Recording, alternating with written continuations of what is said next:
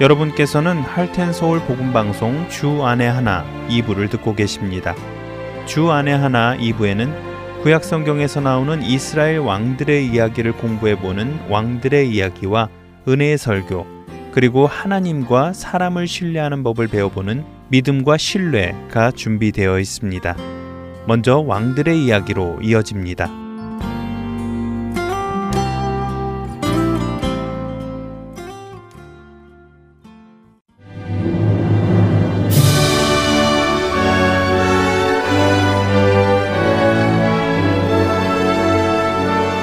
할텐 서울 복음 방송 청취자 여러분 안녕하세요. 왕들의 이야기 진행의 김민석입니다. 지난 시간에 다윗 왕의 장남인 암논이 다윗 왕의 넷째 왕비의 딸인 베다른 여동생 다마를 강압적으로 욕보인 것과 그러한 암논을 징계하지 않은 다윗 왕의 일로 인해 다말의 친오빠인 압살롬이 베다른 형 암논을 죽임으로 복수를 하는 장면을 살펴보았습니다. 압살롬은 여동생의 복수는 해주었지만 형을 죽인 것이었고 더군다나 아버지 다윗을 이어 왕이 될 유력한 왕자를 죽인 것이었기에 그술이라는 곳으로 도망하여 살지요. 만일 다윗 왕이 암논의 잘못을 제때에 징계하였더라면 어쩌면 압살롬이 암논을 죽이는 일은 없었을지도 모릅니다. 다윗 왕은 자녀들의 죄의 문제를 어떻게 해결해야 하는지를 가르치지 않은 것입니다. 오늘은 사무엘하 14장에서부터 15장 12절까지의 내용을 함께 살펴보도록 하겠습니다. 압살롬이 암논을 죽이고 그술로 도망간 지 어언 3년.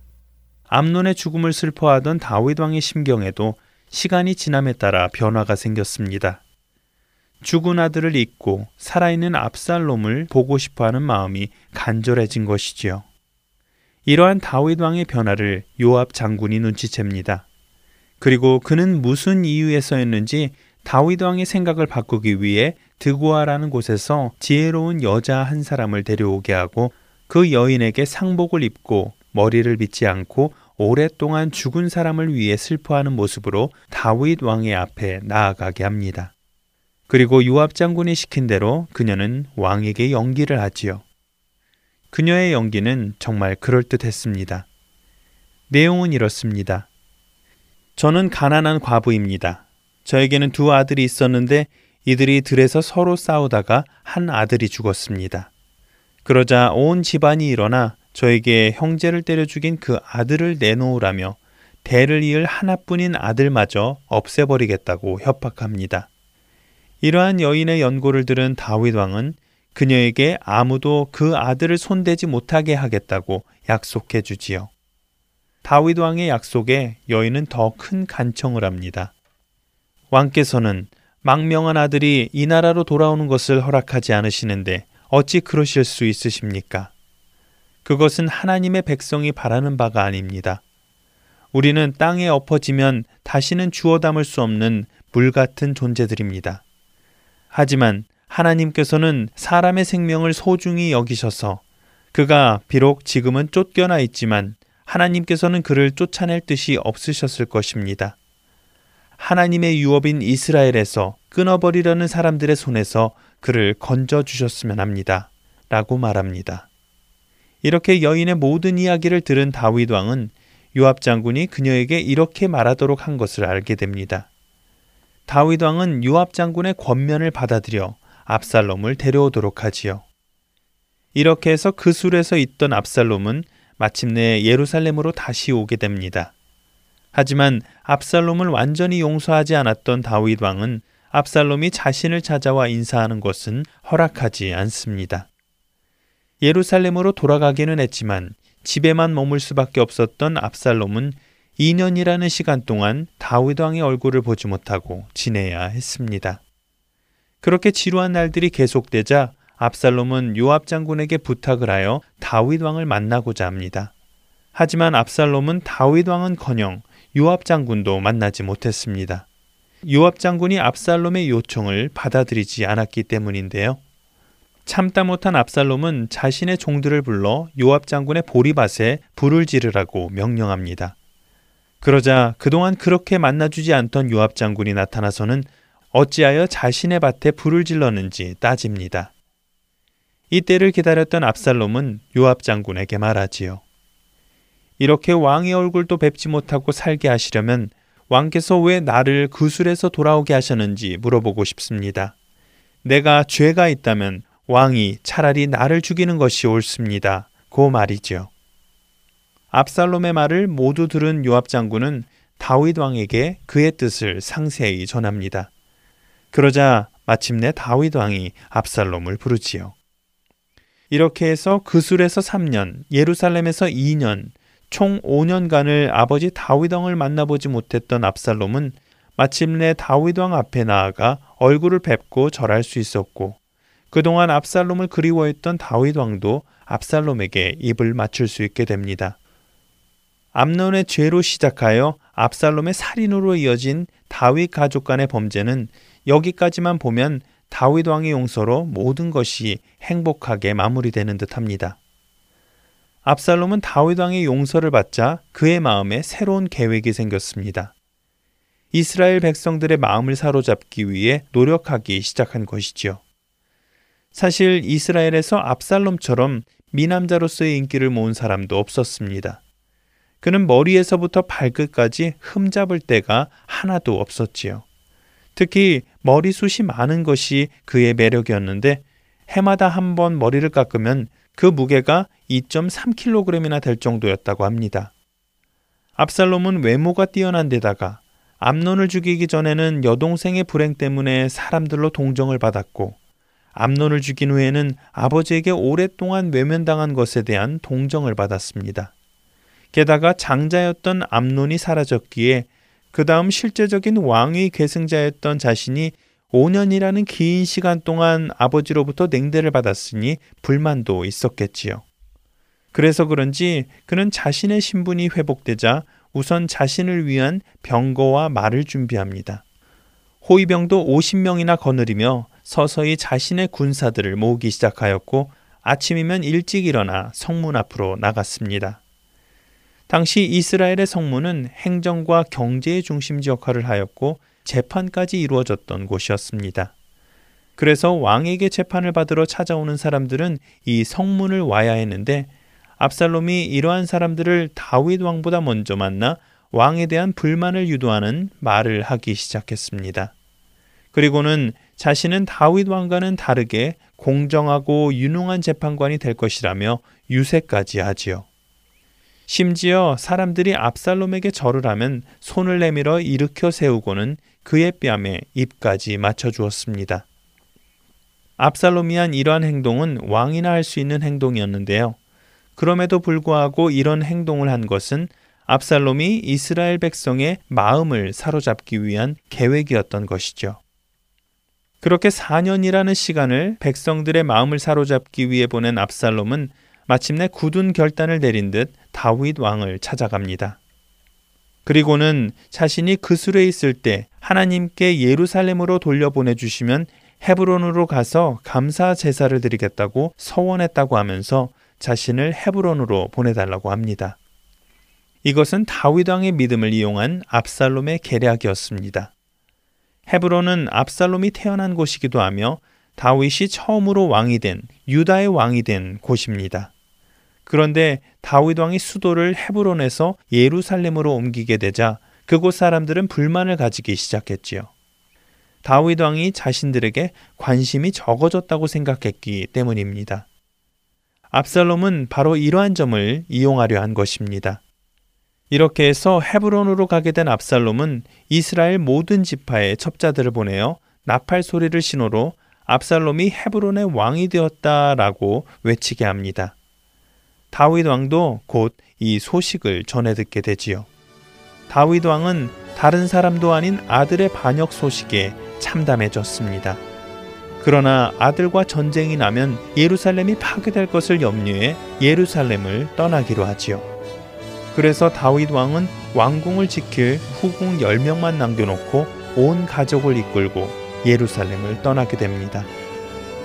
왕들의 이야기 다음 시간에 계속 나누겠습니다.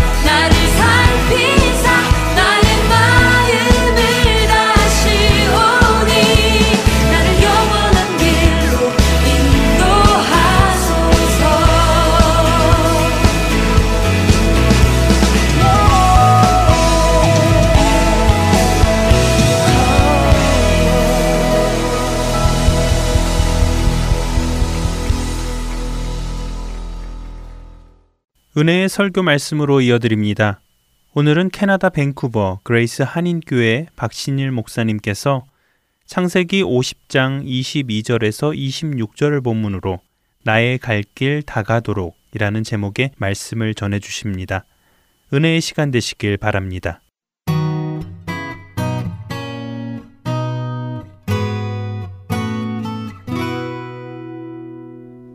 오늘은 창세기 50장을 중심으로 나의 갈 길 다가도록 이라는 제목으로 말씀을 좀 나누려고 합니다. 먼저 봉독해 드릴 말씀 50장 22절부터 26절까지의 말씀입니다. 요셉이 그의 아버지의 가족과 함께 애굽에 거주하여 110세를 살며 에브라임의 자손 3대를 보았으며 문하세 아들 마길의 아들들도 요셉의 스라에서 양육되었더라. 요셉이 그의 형제들에게 이르되 나는 죽을 것이나 하나님이 당신들을 돌보시고 당신들을 이 땅에서 인도하여 내사 아브라함과 이삭과 야곱에게 맹세하신 땅에 이르게 하시리라 하고 요셉이 또 이스라엘 자손에게 맹세시켜 이르기를 하나님이 반드시 당신들을 돌보시리니 당신들은 여기서 내 해골을 메고 올라가겠다라 하였더라. 요셉이 110세의 죽음에 그들이 그의 몸에 향재료를 넣고 애굽에서 입관하였더라. 아멘. 요셉이 몇 세 죽었다고요? 110세 죽습니다. 성경을 읽어보면 믿음의 길을 걸어간 사람들은 전부 다 언제 죽었는지를 기록하고 있습니다. 이 말은 우리들도 죽는다는 것입니다. 이런 질문을 드려서 죄송하지만 만일 여러분들이 오늘 오늘 하나님이 불러서 인생을 마친다면 딱 한마디로 무슨 말하고 주님 앞에 가겠습니까? 오늘 만약 내가 인생을 마친다면 어떤 분은 이렇게 대답할 겁니다. 안 돼. 여러분, 우리는 다 죽습니다. 그래서 죽는 날 무슨 말을 해야 될지 준비하고 계셔야 합니다. 오늘 성경은 110세 인생으로 생을 마감하는 요셉의 마지막 기록입니다. 저는 오늘 지금까지 나눴던 요셉의 생애를 다 펼쳐놓고 그 인생의 여정을 통해서 하나님께서 우리에게 주시는 메시지가 무엇인가를 정리해서 좀 나누려고 합니다. 그러기 위해서 요셉의 인생의 전체를 볼 수 있는 그림이 필요합니다. 110세 인생을 마치는 요셉의 생애는 태어날 때, 그 다음에 17세부터 전체 내용이 소개됩니다. 그리고 요셉의 생애 대부분은 가족과 함께 살던 17살 때부터 노예로 팔려가고 관리인이 되고 죄수가 되고 애굽의 총리가 되는 30세까지 그리고 거기서 풍년과 흉년을 다 자기가 관리하면서 요셉의 창고에 먹을 것으로 많은 사람들을 먹이게 되는 그런 과정을 거쳐서 약 22년이 지나서 만 39세가 지나서 40이 될 때 가족과 재회하는 장면이 요셉 생의 대부분입니다. 그리고 나서 가족과 함께 모두 고센 땅에 다 애굽에 불러서 함께 살다가 110세 죽은 이야기로 요셉의 생애는 펼쳐집니다. 요 사회에 나오는 이야기는 아버지 야곱이 147세로 돌아가실 때 요셉이 57세 정도가 됩니다. 그때 이야기가 잠깐 나올 뿐이지 전체 요셉의 인생을 펼쳐놓고 보니까 17세부터 40세 정도의 이야기에 요셉의 생애를 거의 다 이 내용을 소개하고 있다는 걸 알게 됩니다. 즉, 이 기간은 물론 총리가 된 기간도 있지만 요셉이 비교적 고통스럽게 살았던 그러다가 총리가 된 기간의 기록입니다. 왜 요셉의 생애를 보면서 하나님은 17세부터 40세에 이르는 요 시간을 주로 집중적으로 다루고 했을까? 그 이유는 요셉의 생애 중에 요 시간을 통해 우리에게 해주실 말씀이 있기 때문이 아닐까 싶습니다. 이 기간은 사실은 돌아보면 굉장히 요셉에게 힘든 기간입니다. 물론 총리로 살았던 기간도 있지만 그 기간도 형님들과 만나서 재회하기 전까지는 가슴 속에 큰 아픔을 가진 채로 총리를 했던 시간입니다. 그래서 여러분 다 보시는 것처럼 누구나 요셉의 생애를 펼쳐놓으면 하나님이 이 시간에 17세부터 40세에 요셉을 집중적으로 소개한다는 걸 볼 수 있다는 것입니다. 이 기간은 고통의 시간입니다. 이 기간을 표현하는 한 구절을 좀 읽어보려고 하는데 이 구절은 어떤 내용이냐면 형들이 요셉을 다 팔고 애굽에 나중에 전체 지역에 기근이 와서 양식을 구하러 올라왔을 때 일입니다. 첫 번째 올라왔을 때 요셉이 일부러 의도적으로 형들을 정탐꾼으로 몰아붙일 때 그들이 서로 자기들끼리 하는 말 속에 요셉이 얼마나 힘들었었는지를 표현하는 단어가 나옵니다. 한번 42장 21절로 가보겠습니다. 그들이 서로 말하되 우리가 아웨일로 말미암아 범죄하였도다. 그가 우리에게 애걸할 때 그 마음의 괴로움을 보고도 듣지 아니하였으므로 이 괴로움이 우리에게 임하도다. 21절을 보면 자기들끼리 한 말입니다. 요셉을 팔아버릴 때 그가 우리에게 애걸하며 살려달라고 형님 옷자락 붙들고 늘어졌을 겁니다. 근데 뭐라고 표현하면 그 마음의 괴로움을 보고도 듣지 않았다는 겁니다. 형들도 요셉의 생애가 얼마나 괴로웠는지 알았다는 겁니다. 그리고 그 마음의 괴로움이 누구에 임하고 있냐면 우리에게도 지금 오고 있다. 형들도 요셉을 팔 때 얼마나 저가 아파하는지 알았던 겁니다. 요셉의 인생의 대부분이 이 고통의 시간을 기록하고 있습니다. 여러분 상상해 보세요. 형님들이 요셉을 팔 때 행복해지라고 팔았겠습니까? 잘 되라고 팔았겠습니까? 망하라고 팔았겠습니까? 동생 저놈, 우리가 시기하는 저놈, 평생토록 못 살았으면 좋겠다. 여러분, 아주 나쁜 마음으로 판 겁니다. 사람은 누군가를 괴롭힐 때 잘 되라고 괴롭히는 사람 없습니다. 못 되라고 괴롭히는 겁니다. 우리가 사람들에게 안 좋은 말을 할 때 잘 되라고 말하는 거 아닙니다. 우리가 부부싸움을 할 때 절대로 좋은 말 하지 못합니다. 여러분 부부싸움 할 때 혹시 이런 분 있어요? 아, 제가 그렇게 한 겁니까? 어, 그럼 자매님이 그렇게 하신 것입니까? 이렇게 절대 싸우지 않습니다. 부부싸움 할 때 완전히 저 사람의 마음을 아프게 하는 말을 하는 겁니다. 요셉의 형들이 요셉을 팔 때는 나쁜 짓 한 겁니다. 우리가 사람을 힘들게 할 때 저 사람이 아프라고 말하는 것입니다, 여러분. 막말하는 것입니다. 성경이 보여주는 건 이것입니다. 적어도 예수 믿는 사람이라면 이런 나쁜 짓은 이제 그만하자는 겁니다. 하지 말자는 겁니다. 의도적으로 상대의 마음을 아프게 하는 말들은 안 하고 살면 좋겠습니다. 그러는 애가 여러분 일터에서도 있길 바라고 가정에서도 있길 바라고 부모와 자녀 사이에도 있길 바라고 여러분 우리의 모든 인생에 아름다운 여정이 되기를 주의 이름으로 축복합니다. 그렇다면 하나님은 왜 요셉의 아팠던 시간을 집중해서 기록하고 있을까? 혹시 우리들 중에 이런 아픔을 겪고 있는 또 겪어온 사람은 없을까? 가족들에게 버림받은 사람이 우리에게도 있을 수 있습니다. 인생의 여정 중에 사람 때문에 너무 힘든 경험을 가진 사람도 있습니다. 그런 우리들에게 해주시고 싶은 말씀이 있는 게 아닐까. 요셉이 버림받던 날이 그런 날이었습니다. 옷자락 붙들고 애걸하는데 형들이 버리던 날이었습니다. 요셉을 가장 사랑하는 아버지로부터 강제로 떨어짐을 당해야 했던 날입니다. 우리의 인생에는 감정적으로요, 이렇게 어둠의 날이 있습니다. 깜깜한 날입니다. 그래서 고난이 깊어지는 순간이 오면 때로 우리는 하나님이 나를 버리신 것처럼 느낄 때가 있습니다.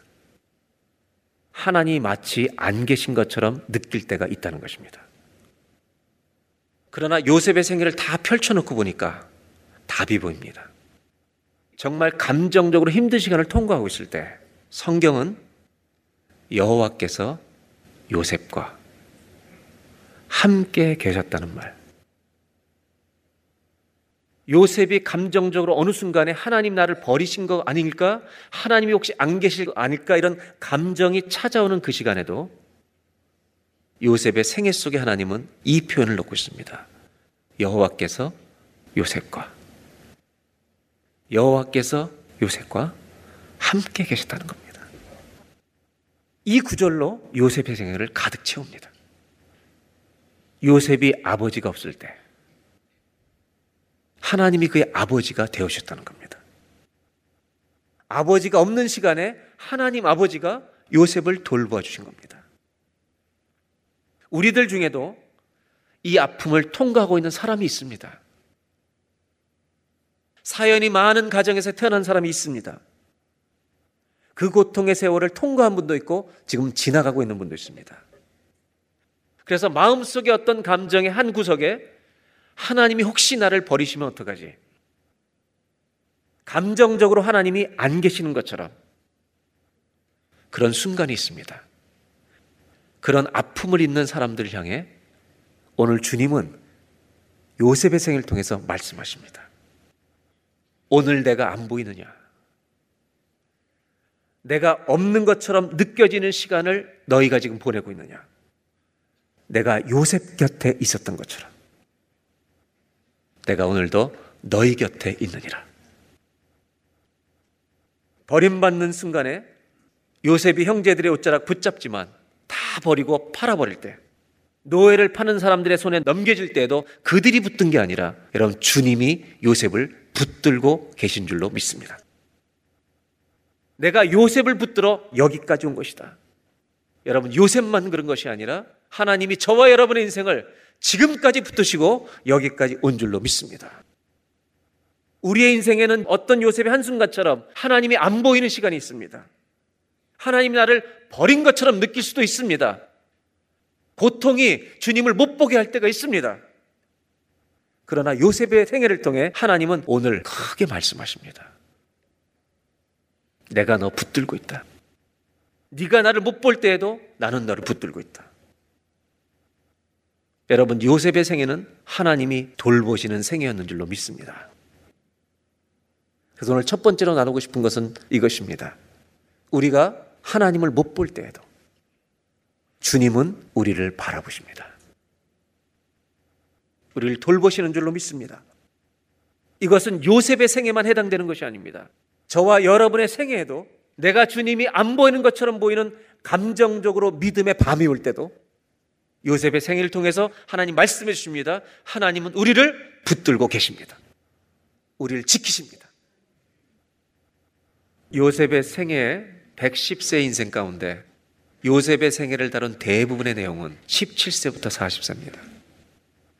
우리가 이 고통의 시간을 누구나 다 건너가고 있기 때문입니다. 하나님이 안 보이는 것처럼 느껴지는 순간에도 주님은 우리에게 말씀하십니다. 첫 번째 주제를 다시 한번 따라 하실까요?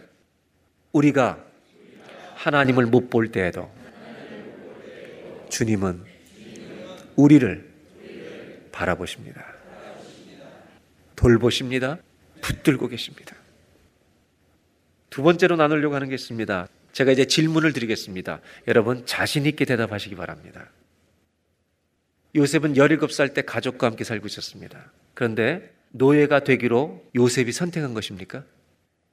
관리인이 되는 것이 자기가 선택한 것입니까? 자기가 감옥에 들어가고 싶어서 죄수의 길을 자기가 선택한 것입니까?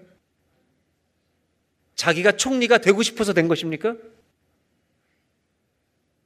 요셉이 선택한 것은 하나도 없습니다. 전부 다 주어진 것입니다. 자기 뜻대로 된 것이 없습니다. 시작부터 끝까지 노예도 관리인도 죄수도 총리도 요셉은 하나도 자기가 선택한 것이 없습니다.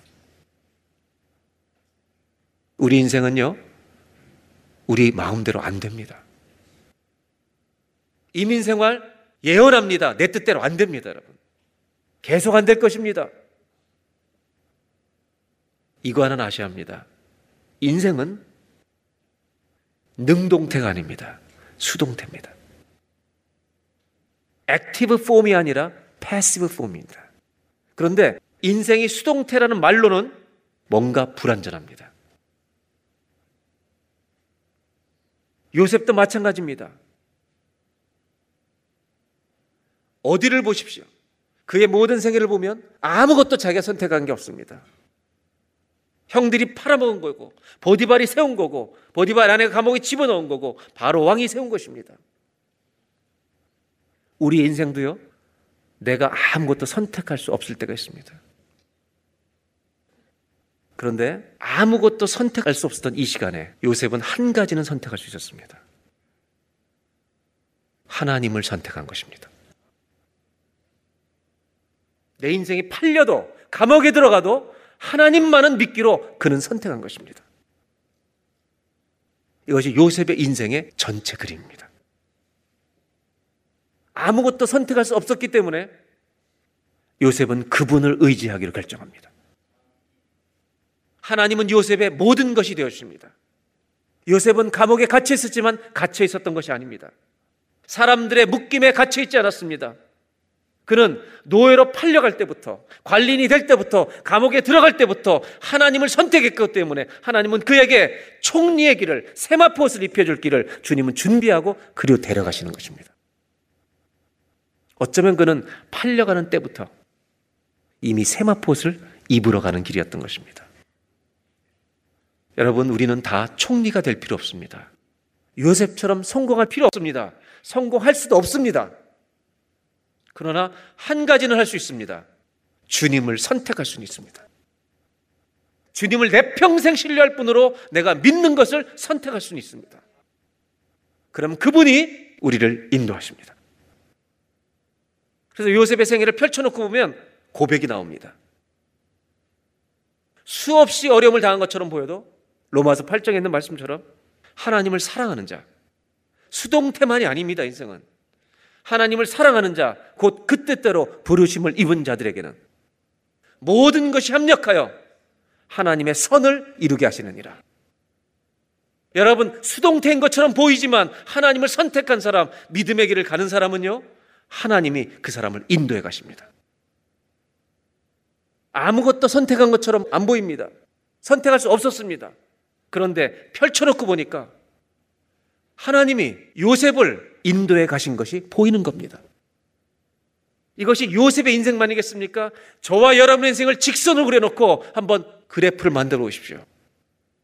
저와 여러분의 인생도 하나님이 인도하고 계시는 줄로 믿습니다. 절대로 형들이 팔아먹은 상처가 이기지 못합니다. 하나님의 은혜가 이기는 것입니다. 사람의 말이 이기지 못합니다. 주님의 말씀이 이기는 것입니다. 사람의 악한 꾀가 이기지 못합니다. 하나님의 계획이 이깁니다. 나를 가두는 감옥문이 이기는 게 아닙니다. 하나님이 열어주시는 길이 이깁니다. 그래서 10편에, 107편에 이렇게 말씀하십니다.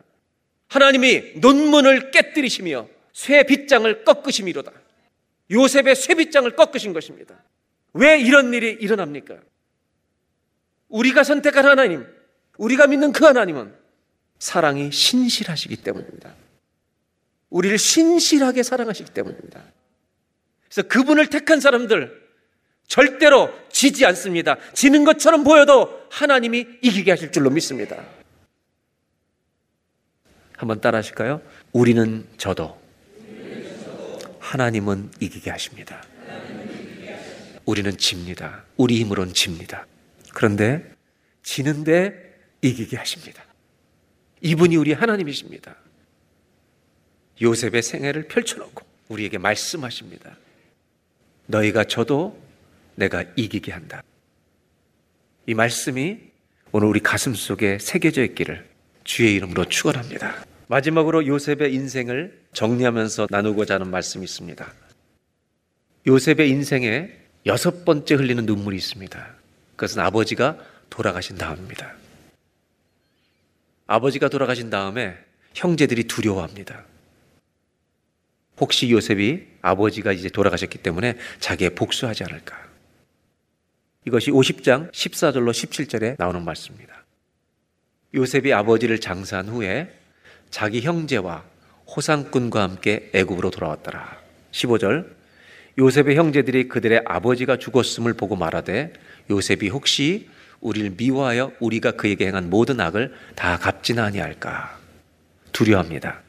그리고 16절에 요셉에게 말을 전하 이르되 당신의 아버지가 돌아가시기 전에 명령하여 이르시기를 이렇게 부탁한 적 없습니다. 형들이 무서워서 말을 꾸미는 겁니다. 17절 너희는 이같이 요셉에게 이르라 내 형들이 내게 악을 행하였을지라도 이제 바라건대 그들의 허물과 죄를 용서하라 하셨나니 당신 아버지의 종들인 우리 죄를 이제 용서하소서. 요셉이 그들이 그에게 하는 말을 들을 때 울었더라. 여러분 요셉은요 형들이 이 말하는 걸 듣고 너무 가슴이 아팠습니다. 다 주는데도 믿음으로 받질 못합니다. 성경이 보여주는 게 있습니다. 사람은 인간 관계에서 죄를 지면 추해지게 되어 있습니다. 죄를 지면요 비굴해지는 것입니다. 예수 믿는 사람은요 비굴해지지 않아야 합니다. 가난해도 당당해야 합니다. 18절에 이렇게 비굴해집니다. 형들이 다 엎드려서 형님처럼 행세를 못합니다. 우리가 요셉 당신의 종입니다.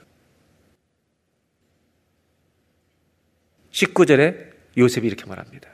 두려워하지 마십시오, 형님들. 내가 어떻게 하나님 대신합니까? 20절에 형님들은 나를 헤아려 했지만 하나님 것을 선으로 바꾸셨습니다. 모든 사람을 구원하게 하시랬습니다. 21절 두려워하지 마십시오. 내가 당신들과 자녀들까지 다 먹이고 길 것입니다. 그리고 위로합니다. 그리고 26절에 요셉이 110세의 죽음에 그들이 그의 몸에 향제를 넣고 애굽에서 입권했더라. 요셉은 사연이 많은 인생을 지나 110세에 죽습니다. 요셉이 110세 인생을 다 펼쳐놓고 자기를 돌아볼 때 뭐라고 말하고 요셉이 죽었을까? 여러분 무슨 고백하면서 인생을 마감했을 거라고 생각하십니까? 힌트는요. 찬송가 가사 제목이고 오늘 설교 제목일지도 모릅니다. 아마 이렇게 고백했을 것입니다. 나의 갈 길 다 가도록 하나님이 인도하셨습니다. 이런 고백을 하지 않을 수가 없는 인생을 살았습니다. 이 찬송이 만약 요셉 시대에 있었다면 마지막에 이 찬송을 불렀을지 모릅니다. 언제까지 불렀을까요? 호흡을 마칠 때까지. 아니요. 그건 90점입니다. 천국에 가면 이것이 진짜구나. 더 불렀을 것입니다. 그리스도인이 된다는 것은 어떤 사람인지 아십니까? 요셉의 생애를 펼쳐놓고 보니까 답이 나오는 겁니다. 한번 따라해 보실까요? 그리스도인은 찬송이 멈추지 않는 사람입니다. 우리가 찬송을 부르고 있는데요. 천국에 들어가면 이게 더 진짜가 될 것입니다. 멈추지 않을 것입니다. 요셉의 생에만 나의 갈 길 다 가도록 인도하신 것입니까? 아니면 우리들의 생에도 이렇게 인도하신 것입니까? 이 찬송 부르게 해주십시오. 나의 갈 길 다 가도록. 우리 주님이 인도하셨습니다. 이 찬송을 불러야 하지 않겠습니까?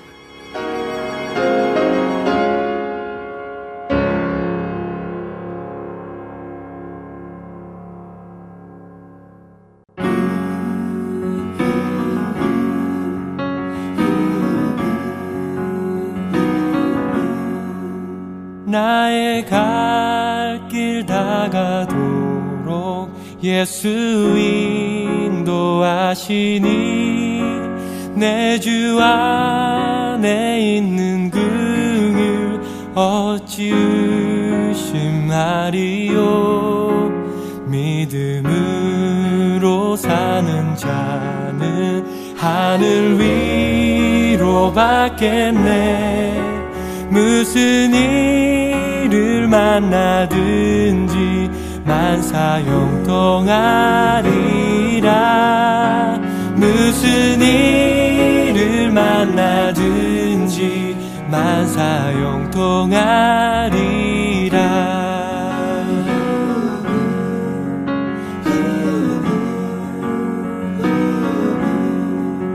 나의 갈 길 다가도록 예수 인도하시니 어려운 일 당한 때도 족한 은혜 주시네. 나는 쉼이 고단하고 영혼 매우 가하나. 나의 앞에 반석에서 샘물 나게 하시네. 나의 앞 에 반석에서 샘물 나게 하시네.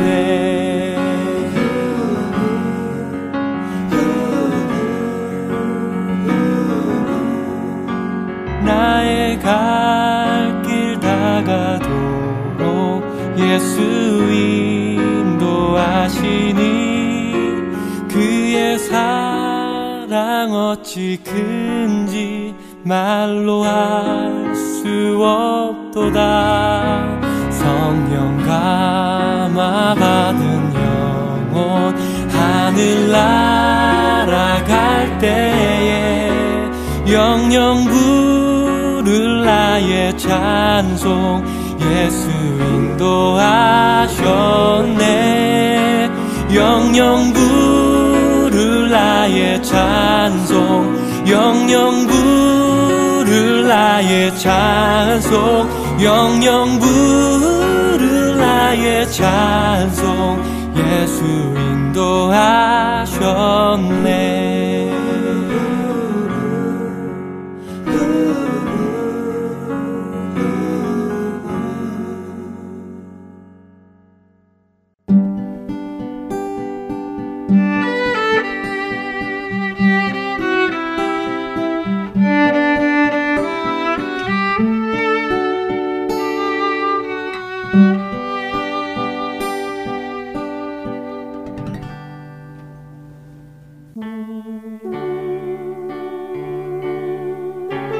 나는 소리요. 빈들에서 외치는 소리요. 주의 길을 곧게 하라고 광야에서 외치는 자의 소리. 할텐서울 복음선교회에서는 복음 사역에 함께 동참하실 분을 찾습니다. 봉사로, 기도로, 후원으로 예수님을 전하고 생명을 구하는 일에 동참하실 분들은 전화번호 602-866-8999로 연락 주시기 바랍니다. 나는 소리여 빈들의 이어서 믿음과 신뢰로 이어집니다.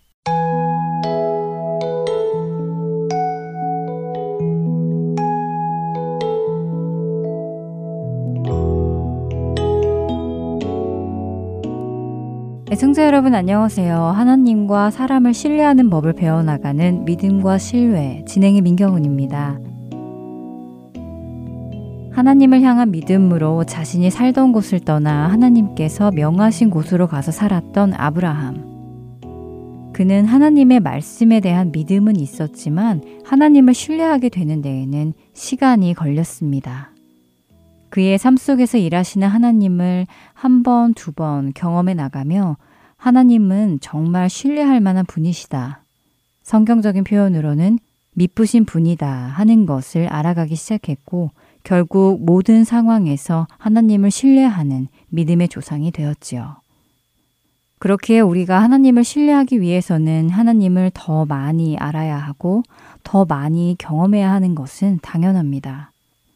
막연히 하나님을 신뢰하는 것이 아니라 역사 속에서 그분이 보여주신 것들, 또 나의 삶 속에서 그분이 보여주신 것들이 모여 모여 그분을 향한 신뢰로 만들어져 가는 것이지요. 오늘은 성경 속 인물 중 하나님을 신뢰하지 못해 큰 죄를 저지르는 한 인물을 살펴보도록 하겠습니다. 바로 이스라엘의 첫 번째 왕, 사울입니다. 사무엘상 13장을 보면 사울은 블레셋과의 큰 전쟁을 준비하지요. 블레셋은 3만 대의 전차와 말을 탄 군인 6천 명, 그리고 해변에 모래처럼 많은 군사를 데리고 이스라엘을 치러 옵니다. 이스라엘 사람들은 위급함을 느끼고 숨기 시작했고 또 어떤 사람들은 요단강을 건너 이스라엘 진영 밖으로 도망했습니다. 적군의 어마어마한 대군을 보고 떨고 있는 이스라엘 백성들. 그 백성들을 이끌고 전쟁을 해야 하는 사울 왕. 선지자 사무엘은 이미 사울 왕에게 자신이 올 때까지 7일을 기다리고 있으라고 사무엘상 10장에서 이야기해 놓습니다. 선지자 사무엘이 사울 왕에게 어떤 이야기를 했는지 사무엘상 10장 6절에서 9절까지의 말씀을 읽어보겠습니다. 내게는 여호와의 영이 크게 임하리니 너도 그들과 함께 예언을 하고 변하여 새 사람이 되리라. 이 징조가 내게 임하거든 너는 기회를 따라 행하라. 하나님이 너와 함께 하시느니라. 너는 나보다 앞서 길갈로 내려가라. 내가 내게로 내려가서 번제와 화목제를 드리리니 내가 내게 가서 내가 행할 것을 가르칠 때까지 7일 동안 기다리라. 그가 사무엘에게서 떠나려고 몸을 돌이킬 때에 하나님이 새 마음을 주셨고 그날 그 징조도 다 응하니라. 사무엘 선지자는 사울에게 여호와의 영이 그에게 크게 임할 것이고 그 징조가 임하면 하나님께서 사울과 함께 하실 것이라고 말해 줍니다. 그리고는 길갈로 내려가서 기다리라고 하지요.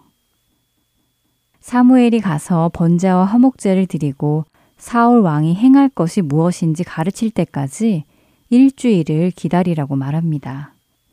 그리고는 사무엘 선지자가 말한 대로 하나님의 영이 사울 왕에게 임했고 그에게 새 마음을 주셨으며 사무엘 선지자가 말한 징조들이 다 이루어졌다고 성경은 말씀하십니다. 이처럼 사무엘 선지자가 한 말들이 모두 사실로 이루어졌으니 사울 왕에게는 어떤 마음이 들어야 했을까요? 사무엘 선지자의 말은 사실이며 그를 통해 말씀하시는 하나님은 미쁘신 분이다 하는 마음이 들어야 하지 않았을까요? 사울 왕은 자신을 왕으로 세우신 하나님을 신뢰해야 했으며 그 일을 감당한 사무엘 선지자도 신뢰해야 했습니다. 실제로 어느 정도 사울은 당분간 하나님을 신뢰하는 듯 보입니다. 하지만 사무엘상 13장에서 사울 왕은 하나님과 사무엘 선지자를 신뢰하지 못했습니다. 우리가 잘 알듯이 사울 왕은 사무엘을 대신하여 스스로 번제를 하나님께 드렸지요. 그는 왜 하나님의 말씀을 신뢰하지 못했을까요? 사울 왕이 말씀에 순종하지 못하고 스스로 번제를 드린 것을 책망하는 사무엘 선지자에게 사울 왕은 그 이유를 이렇게 설명합니다. 사무엘상 13장 11절과 12절의 말씀입니다. 사무엘이 이르되 왕이 행하신 것이 무엇이냐 하니 사울이 이르되 백성은 내게서 흩어지고 당신은 정한 날 안에 오지 아니하고 블레셋 사람은 믹마스에 모였음을 내가 보았으므로 이에 내가 이르기를 블레셋 사람들이 나를 치러 길갈로 내려오겠거늘 내가 여호와께 은혜를 간구하지 못하였다 하고 부득이하여 번제를 드렸나이다 하니라. 사울 왕이 하나님을 신뢰하지 못한 이유는 자신의 눈앞에 일어난 일 때문이었습니다. 사울은 수많은 블레셋의 군대가 모인 것을 보았고 그들을 본 이스라엘 백성들은 사울로부터 떨어져 나가기 시작하고 약속한 사무엘은 오지 않고 블레셋 군대는 곧 자신을 치러 올 것만 같아 보이기에 그는 기다리지 못했습니다. 그는 자신을 부르시고 자신을 이스라엘의 왕으로 세우신 하나님을 신뢰하지 못했습니다. 이스라엘의 전쟁은 사람의 힘과 능력으로 하는 것이 아니라 하나님께서 친히 하신다는 것을 신뢰하지 못했지요. 그래서 그는 자신이 이 전쟁을 스스로 해야 한다고 생각한 것입니다. 참된 신뢰란 언제 확인이 가능할까요?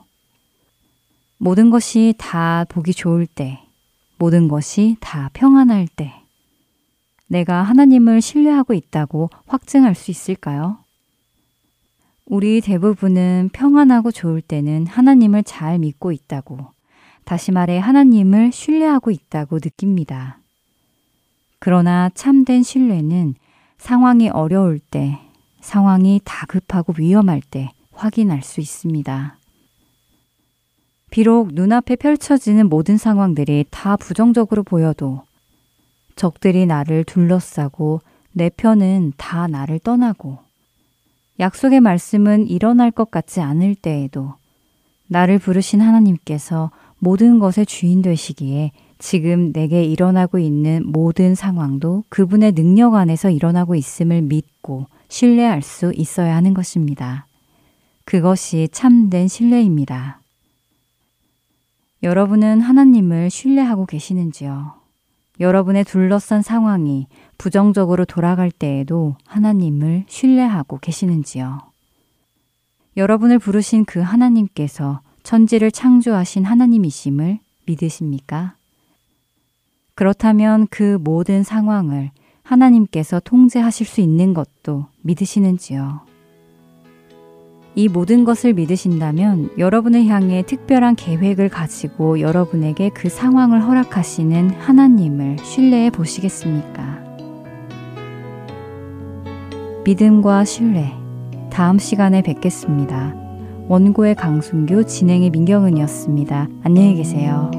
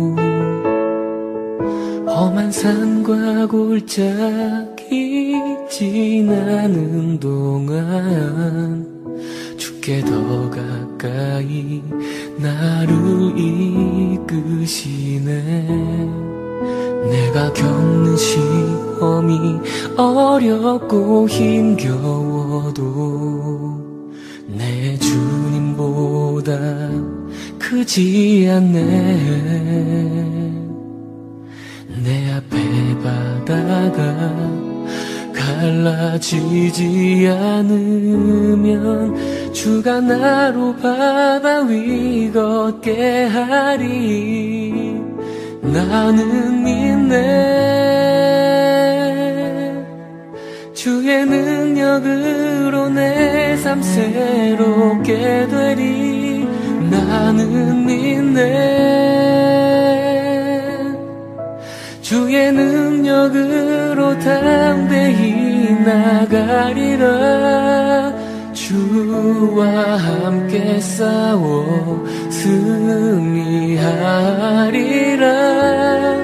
날마다 믿음으로 나 살아가리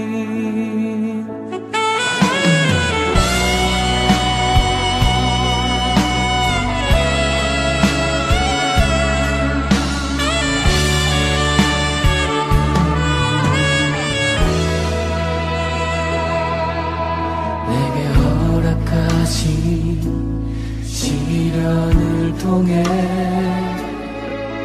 나의 믿음 더욱 강하게 자라나고 험한 산과 골짜기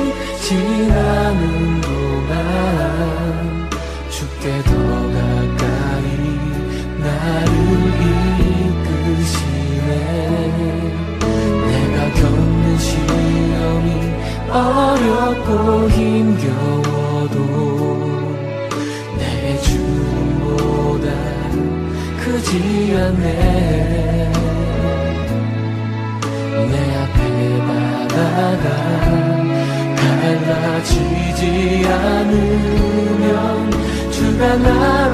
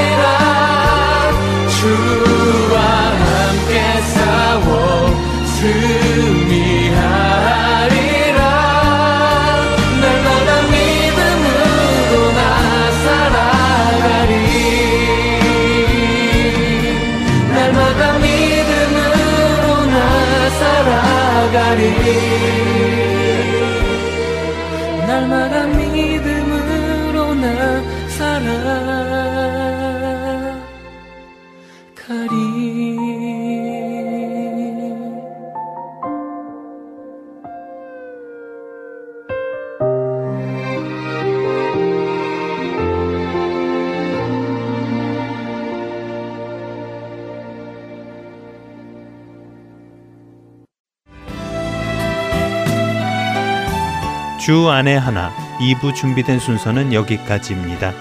함께 해주신 여러분께 감사드립니다. 다음 시간에 뵙겠습니다. 안녕히 계십시오.